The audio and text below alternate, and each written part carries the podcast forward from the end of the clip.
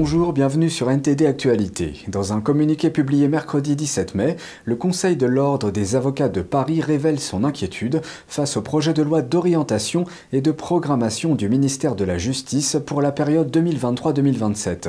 En effet, parmi les réformes proposées figure notamment la possibilité pour les enquêteurs d'activer à distance tout appareil électronique, dont les téléphones portables, en vue de captation audio et vidéo. Les préoccupations majeures du Conseil de l'Ordre concerne les atteintes aux droits de la défense et au respect de la vie privée. Le 16 mai, lors de la séance du Conseil de l'Ordre des Avocats de Paris, la commission pénale du barreau a fait état de préoccupations majeures concernant le projet de loi d'orientation et de programmation du ministère de la Justice pour 2023-2027. Bien que le Conseil exprime un soutien indéniable à l'expansion des droits du témoin assisté, un statut intermédiaire entre celui du témoin et celui du mis en examen, il dénonce cependant un manque criant de concertation de la part du gouvernement. En effet, des modifications conséquentes du code de procédure pénale semblent menacer les garanties fondamentales des droits de la défense et le respect de la vie privée. C'est la raison pour laquelle, à l'issue du Conseil, il a été décidé de voter une résolution déplorant en particulier la possibilité de perquisitionner de nuit en matière criminelle et de flagrance, et surtout s'agissant de la possibilité de capter des images sonores ou audio à distance, et notamment dans les lieux protégés, en particulier le cabinet d'avocats, car même si la transcription des images ou des sons qui seraient collectés à cette occasion ne peuvent pas être transcrits, en revanche, leur collecte n'est pas interdite. Une violation profonde du secret professionnel et des droits de la défense. Ces dispositions sont perçues comme étant en contradiction avec la Constitution, la Convention européenne de sauvegarde des droits de l'homme et des libertés fondamentales, ainsi que la Charte des droits fondamentaux de l'Union européenne. Le Conseil de l'Ordre a adopté à l'unanimité le rapport présenté par la Commission pénale, faisant foi d'un appel retentissant à la réflexion et au dialogue. Plusieurs pays d'Europe ont atteint un taux de natalité remarquablement bas. David Vives de NTD s'est entretenu avec une gynécologue qui affirme que les patientes enceintes qui ont reçu le vaccin contre le Covid-19 ont plus de problèmes. Les données sur l'impact de la pandémie sur les taux de natalité en Europe sont maintenant disponibles. Leur tendance était depuis longtemps à la baisse. Des pays comme l'Espagne, la France et l'Italie ont vu le nombre de naissances continuer à diminuer. Le taux de natalité n'a jamais été aussi bas depuis le début de la collecte des données. D'autres pays comme l'Allemagne et l'Autriche ont vu les tendances positives s'inverser en 2020, les taux continuant à baisser depuis lors. La gynécologue Laurence Kaiser dit avoir observé en France davantage de problèmes de santé pendant et après la grossesse. Il y a plus de fausses couches, il y a plus de morts fœtales in utero, c'est-à-dire des bébés qui décèdent tardivement dans la grossesse. On voit aussi une augmentation de la mortalité néonatale, donc les tout petits bouts qui viennent de naître, il y a un problème, ils ont des hémorragies, ils ont des choses, des problèmes de coagulation qu'on ne voyait pas avant. Une étude allemande a mis en évidence une forte association entre le début des programmes de vaccination et la baisse de la fertilité 9 mois après. Les auteurs précisent que cette tendance n'est pas en corrélation avec le chômage, les taux d'infection ou les décès dus au Covid-19. Kaiser affirme avoir constaté de nouveaux problèmes chez ses patients après qu'ils aient reçu un vaccin contre le Covid-19. Alors il faut savoir que je teste systématiquement la coagulation de mes femmes enceintes vaccinées, que je constate que 2 tiers d'entre elles ont des troubles, donc une hypercoagulabilité, et que je les anticoagule pour permettre à ce bébé de grandir comme il faut, au placenta de fonctionner jusqu'au bout, aux patients de ne pas faire de décollement placentaire ou de thrombose, et que pour le moment, nous arrivons à des atterrissages sécures, on va dire, après 9 mois. Mais ce sont des grossesses sous haute surveillance.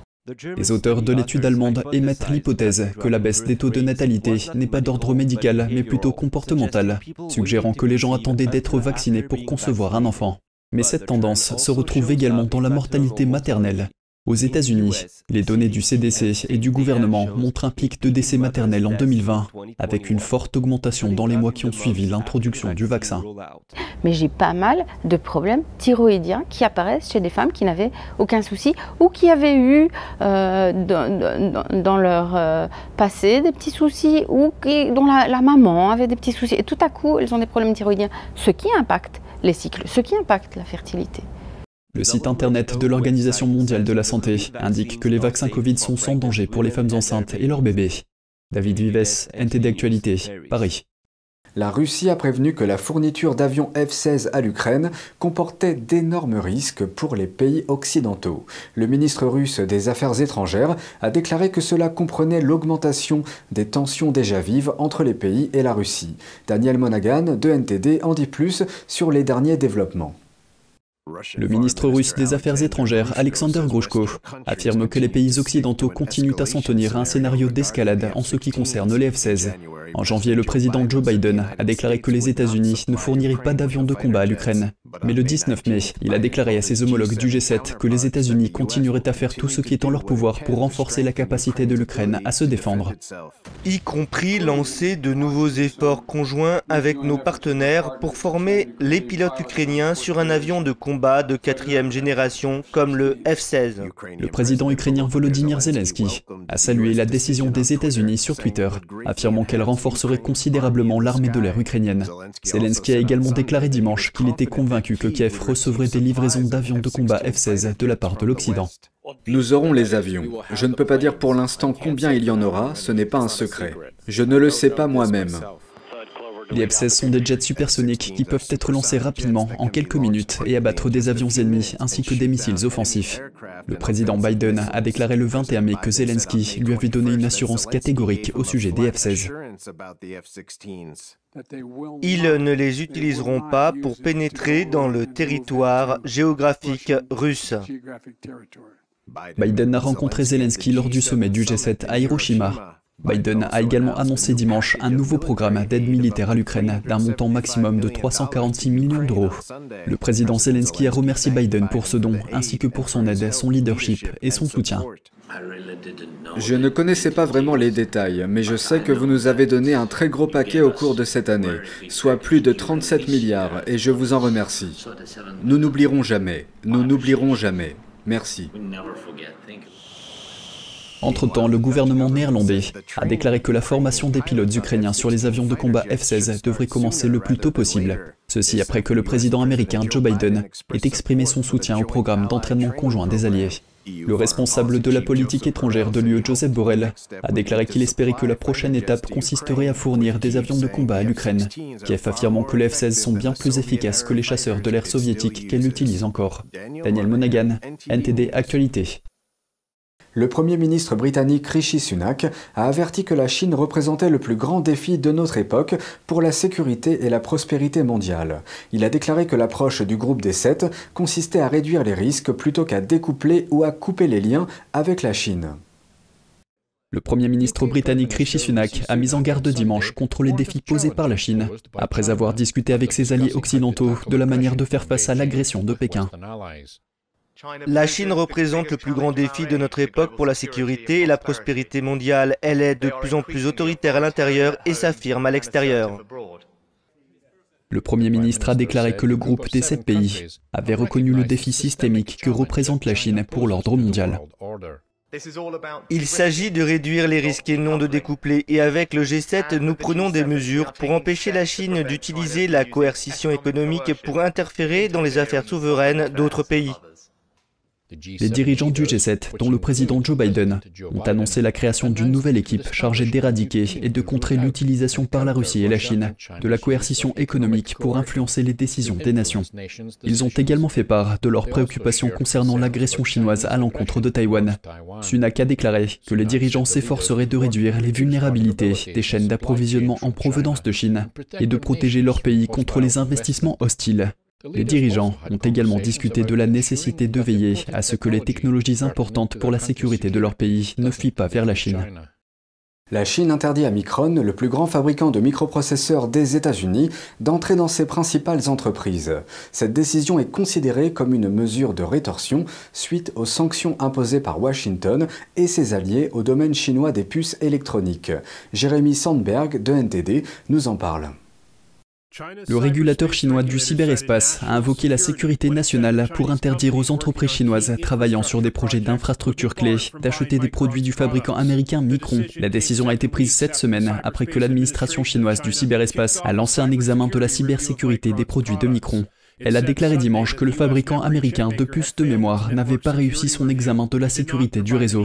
Elle n'a pas fourni de détails sur les risques qu'elle avait découverts. La définition large que donne le régime chinois des infrastructures d'information critiques pourrait englober des secteurs allant des télécommunications au transport et à la finance. Washington a imposé une série de contrôles à l'exportation de technologies de fabrication de puces vers la Chine et a pris des mesures pour empêcher le rival chinois de Micron d'acheter certains composants américains. Le ministère américain du Commerce a déclaré dans un communiqué dimanche dernier qu'il s'opposait fermement aux restrictions sans fondement et que cette action, ainsi que les raids récents et le ciblage d'autres entreprises américaines, sont incompatibles avec les affirmations de la Chine selon lesquelles elle ouvre ses marchés et s'engage à mettre en place un cadre réglementaire transparent. Micron tire environ 10% de ses revenus de la Chine.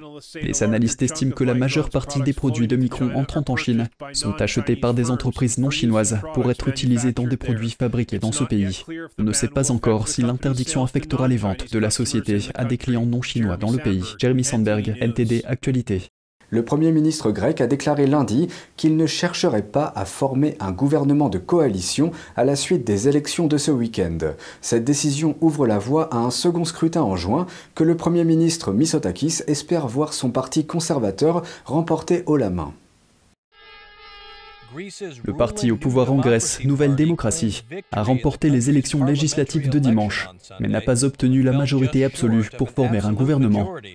À Athènes, le Premier ministre grec et leader de la Nouvelle Démocratie, Kyriakos Mitsotakis, a qualifié le vote de décisif. Ce résultat est un coup de fouet pour Mitsotakis qui brigue un second mandat et qui a dû faire face à un scandale d'écoute téléphonique, à une crise du coût de la vie et à un accident ferroviaire mortel en février, qui a suscité l'indignation de l'opinion publique.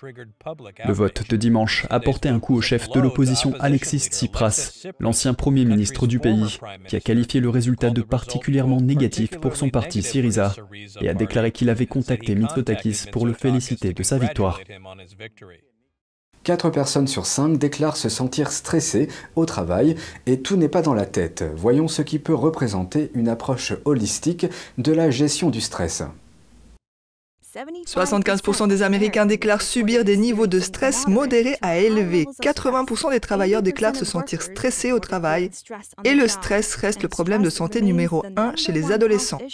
Pour répondre à cette préoccupation, les experts soulignent l'importance d'une approche holistique qui tient compte de l'interconnexion de l'intestin, du cerveau et du système nerveux. Sheridan Genrich, naturopathe, nutritionniste et conseillère en santé, affirme que l'alimentation est un aspect crucial de la gestion du stress. Je posais toujours des questions sur la nourriture que les gens mangeaient et sur la qualité de la nourriture, pas seulement sur la quantité ou la fréquence, mais aussi sur l'environnement dans lequel ils mangeaient. Je voyais souvent des gens qui ne mangeaient pas beaucoup de la journée, qui prenaient plusieurs cafés ou qui ne mangeaient qu'un seul repas par jour d'aliments transformés. Il leur était alors très difficile de se détendre. Bien que l'alimentation soit le point de départ du traitement de ses clients, elle insiste sur l'importance du système nerveux. Selon elle, le maintien d'un système nerveux sain joue un rôle important dans la digestion des aliments et par conséquent dans le bien-être général. Si nous avons le ventre serré lorsque nous mangeons et que nous ne sommes pas détendus, nous ne sommes pas en mesure de décomposer les aliments que nous mangeons, ni de les absorber très bien, ni même d'évacuer les déchets. Il y a donc un processus qui devrait se produire automatiquement lorsque quelqu'un est en bonne santé. Selon le Dr Genrich, il est essentiel de prendre soin de soi pour gérer le stress et favoriser des relations saines. Après tout, il faut d'abord mettre son propre masque à oxygène avant d'aider les autres. Les pratiques telles que la méditation, le mouvement et une bonne alimentation peuvent avoir un impact profond sur notre bien-être. Il n'y a pas que la nourriture. La méditation a changé ma façon de penser et m'a permis de me sentir plus positive.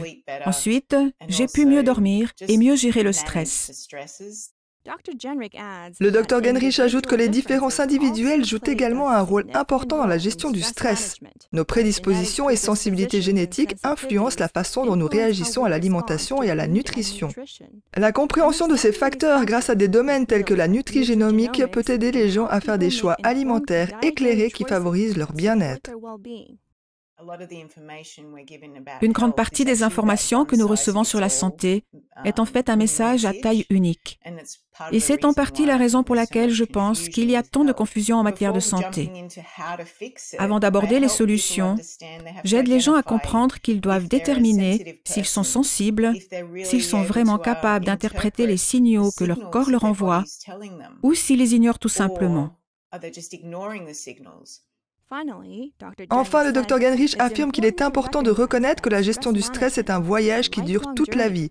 Adopter des pratiques de santé ancestrales, incorporer des suppléments de qualité. En se concentrant sur les soins personnels, en comprenant le lien entre le corps et l'esprit et en faisant des choix éclairés, les gens peuvent gérer le stress plus efficacement et atteindre un bien-être optimal.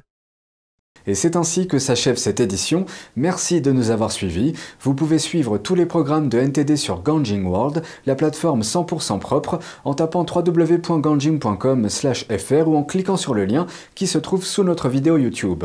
Je vous souhaite à toutes et à tous, et de la part de toute l'équipe, une excellente soirée sur NTD.